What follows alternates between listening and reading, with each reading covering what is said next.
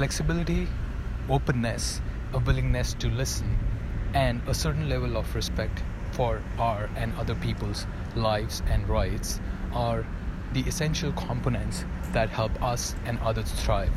Now, this could be applied to life in general, and this could very well be applied to career growth as well. So, when we have an environment where there is a potentiality and a possibility of having some form of flexibility and openness to new ideas, and a certain degree of respect, which is kind of like the essential tenets of freedom because we are all freedom seeking beings. That's just how it is. Like, remember being a kid and not like being forced to do something that you don't want to do or not having the things that you want to uh, uh, get or achieve or the toys you want to play with. All those things make us feel angry, right? That's just a natural response that we have even as kids, even as babies.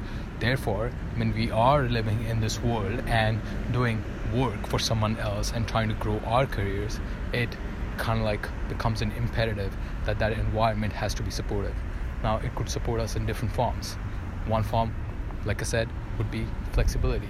The second one would be the ability to accept and ponder and think and discuss new ideas.